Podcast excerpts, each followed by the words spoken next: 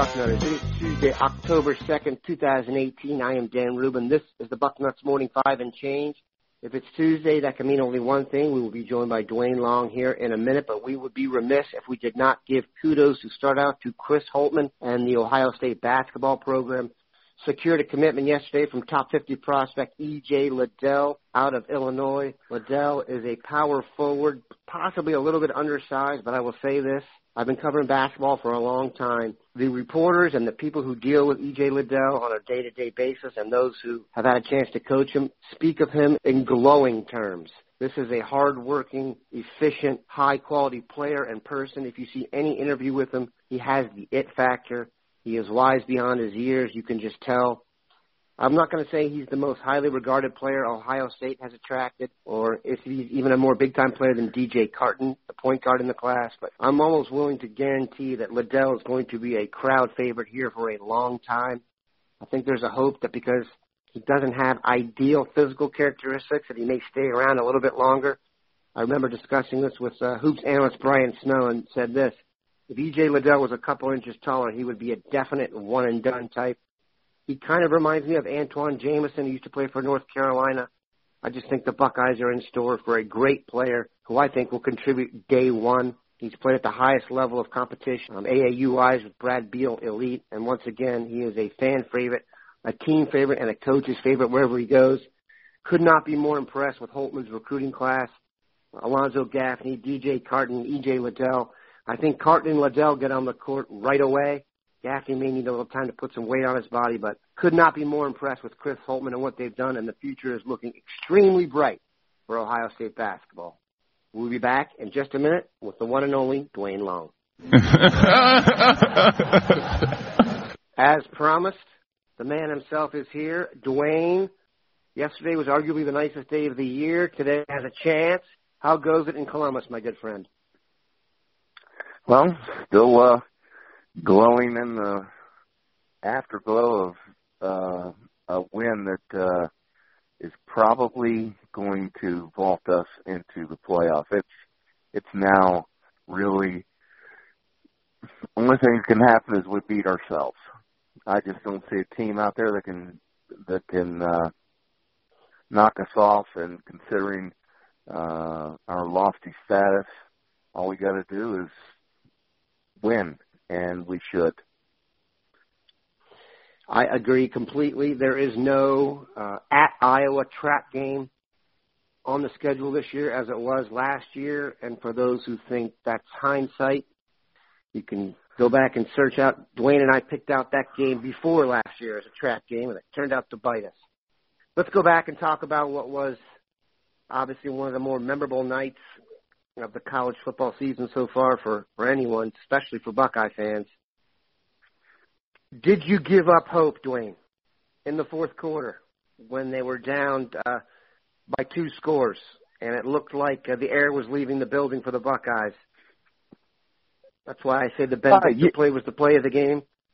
What was your vibe? Yeah, I I I thought there's eight minutes to go. We need two scores the offense has been sputtering all night. Uh, couldn't run the ball effectively. I I was really surprised we came back and won that football game. I really was.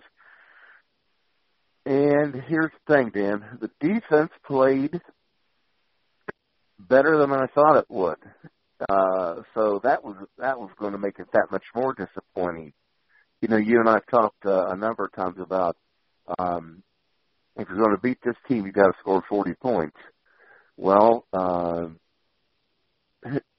and we that didn't happen. I mean, I thought this would be a much more. Uh, I thought be a, a more that we'd see more points on the board for both teams. So for the defense to play well enough, you know, to it just. uh I was just surprised, yeah. And then to uh to see him come back like that it was it was thrilling you know and and uh, another thing let's talk about this. When is the last time that we saw screen passes from the buckeyes? It just seems like we're just i don't know. I don't know why we don't run screen passes. It's and now it's going to be with Haskins in there. They're going to be that much more effective. Uh, you know, if if you use the screen pass, teams are going to say we got to get at Haskins. If you don't get at Haskins, he's going to kill you.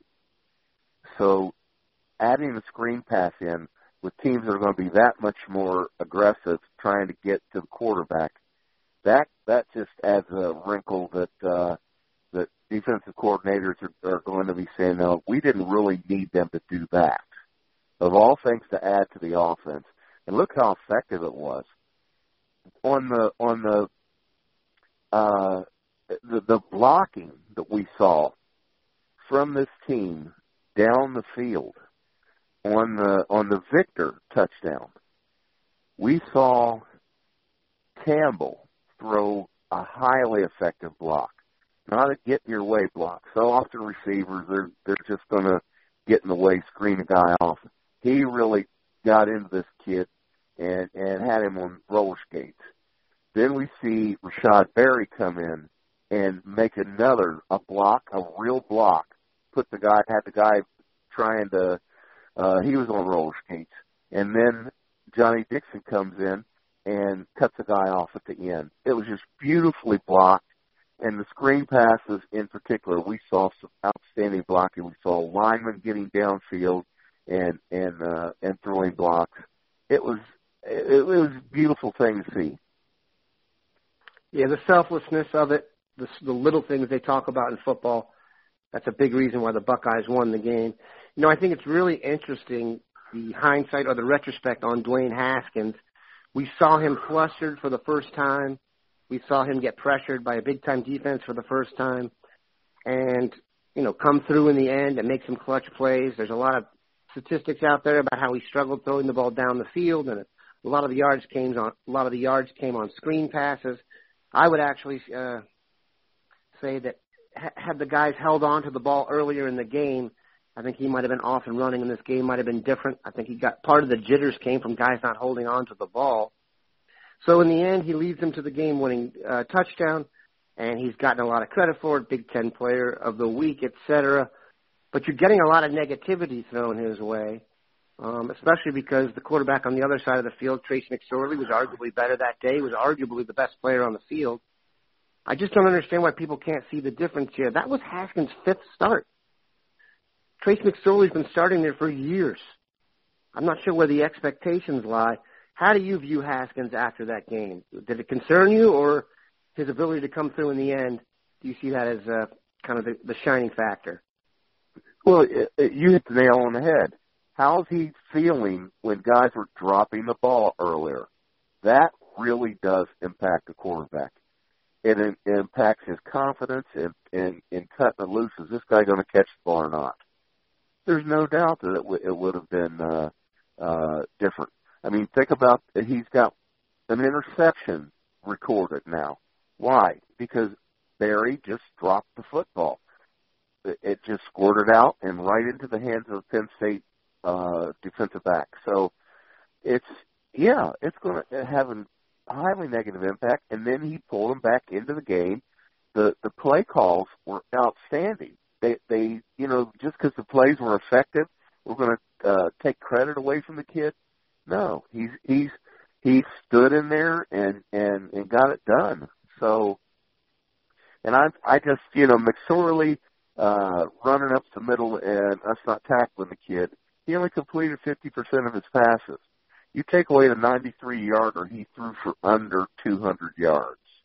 So uh, I'm I'm just not going to say that he was so much better than than Haskins. Just I I would the, Big Ten named uh, Haskins Offensive Player of the Week, and and I'm fine with that. You know, you want to McSorley runs for 125 yards, 51 of it on one play.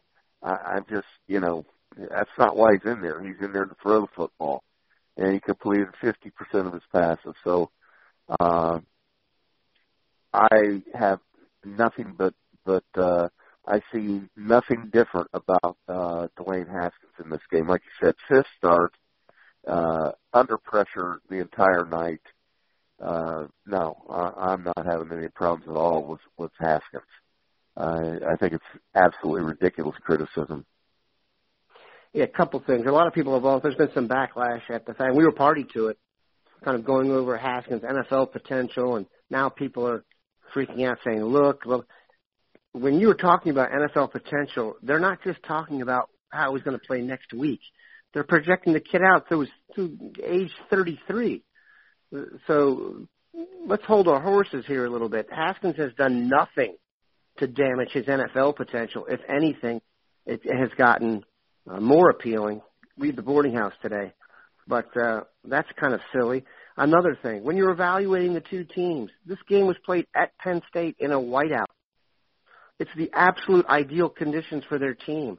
Uh, in my opinion, their defense played above their head and will not play it like that for the rest of the year.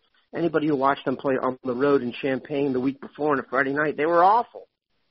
So let's not act like this was a neutral playing field and you're, you know, Vegas is deciding that. So we're going to move on here a little bit. The linebacker play has also been uh, taken to task. There were some plays against uh, Penn State where McSorley squeezed out that were troubling. Pro Football Focus, however, when you go back, excuse me, labeled the uh, linebackers as playing well. Uh, Tuf Borland played better than I thought he did, um, and did force, you know, what was a huge turnover on the Miles Sanders fumble. Your impression of the linebackers and uh, the kind of the criticism they've received? Uh, I I disagree with them. Uh, Pro Football Focus, I think think they're still not good enough. We're not having guys making plays, Dan. If you want to call them effective, you go ahead. I I can't do that. Uh, but when is the last time you know Borland forced a fumble? Outside of that, when when's the last time one of these linebackers actually made a real play? I thought the best linebacker on the field for the Buckeyes Saturday night was Harrison, as a matter of fact. So uh, I'm just not ready to. I, I they're playing well. I, I don't know. I'd like to see their criteria and and why they're saying that the linebackers are playing well. I, I'm just not getting that. Yeah, the one great player, excuse me, I thought was made by Harrison when he dove and got McSorley uh, from behind. That really showed, you know, the athleticism and the, and the track down speed. But uh, I would agree. I, I don't know if I could go with Pro Football Focus on this one. The linebackers still make me a little bit nervous, and they just don't seem to be fast enough in space. That's what drives me crazy. All right, this part of the defense we know needs some help. I'm just going to let you go here. What do they need to do with the secondary? We got half a good secondary. We got Fuller. Sheffield is playing really good football right now. He's he's a guy that is really coming on got to get another corner opposite him. I am just not convinced about Damon Arnette. You know, we've got a history of guys coming in here in their second year at cornerback after getting burned their first year and and really stepping up. How many how many guys have come in their second year and we're like, okay, we're going to lose him after next year. Uh, you know, when we saw him the first year, it was like, whoa.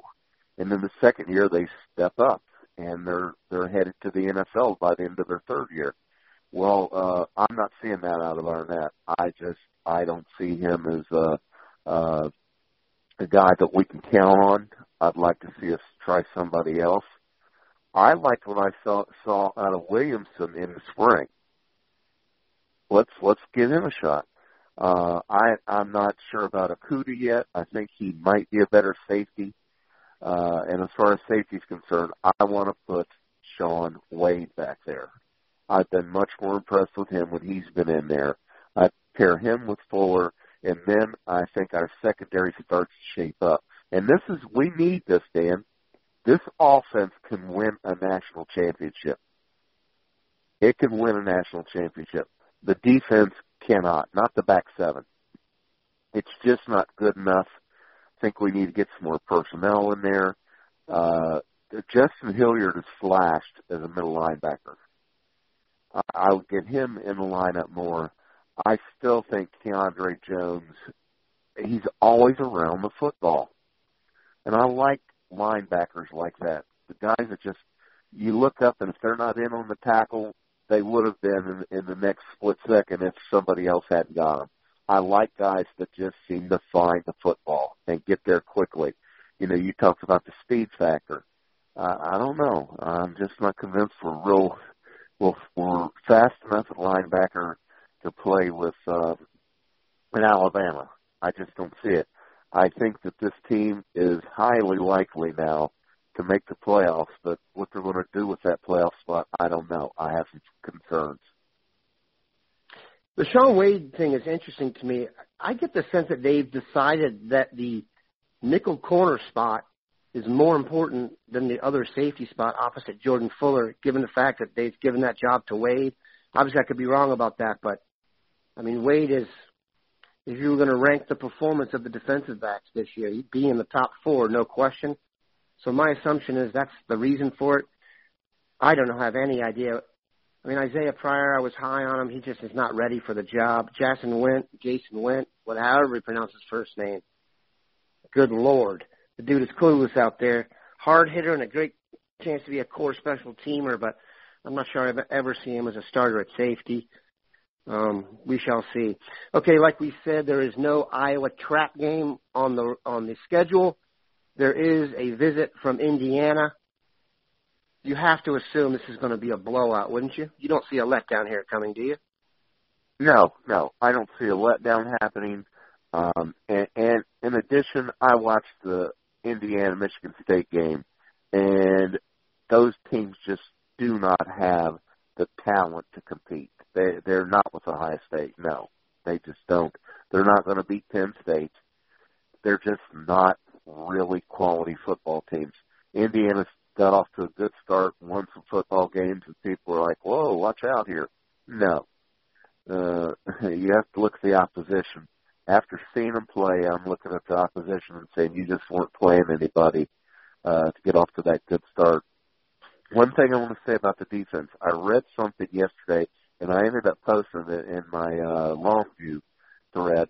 Uh, the defense has no team has given up three 80-yard uh, plays except Ohio State.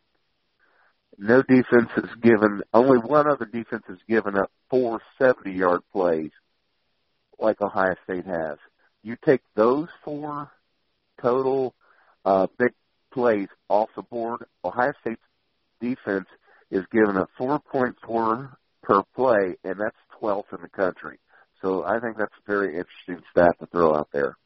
Uh, getting back to this game, no, Indiana, Indiana is, I, it's just not a trap game. We're playing at home. There's no way the coaches will, uh, well, you know, they're going to be looking for that. That Penn State has been this target game since the schedule was announced. And you know, we knew how important it was. It really made our season to win that football game. Uh, so they they know they know that uh, that this is a game that uh, we have to be ready for. We can't have them thinking, looking forward, looking at the playoffs now. Got to keep them focused. Don't have them ready to play. I agree. This is a we'll see Tate Martell in the first half kind of game. We appreciate Dwayne stopping by. Have a good one.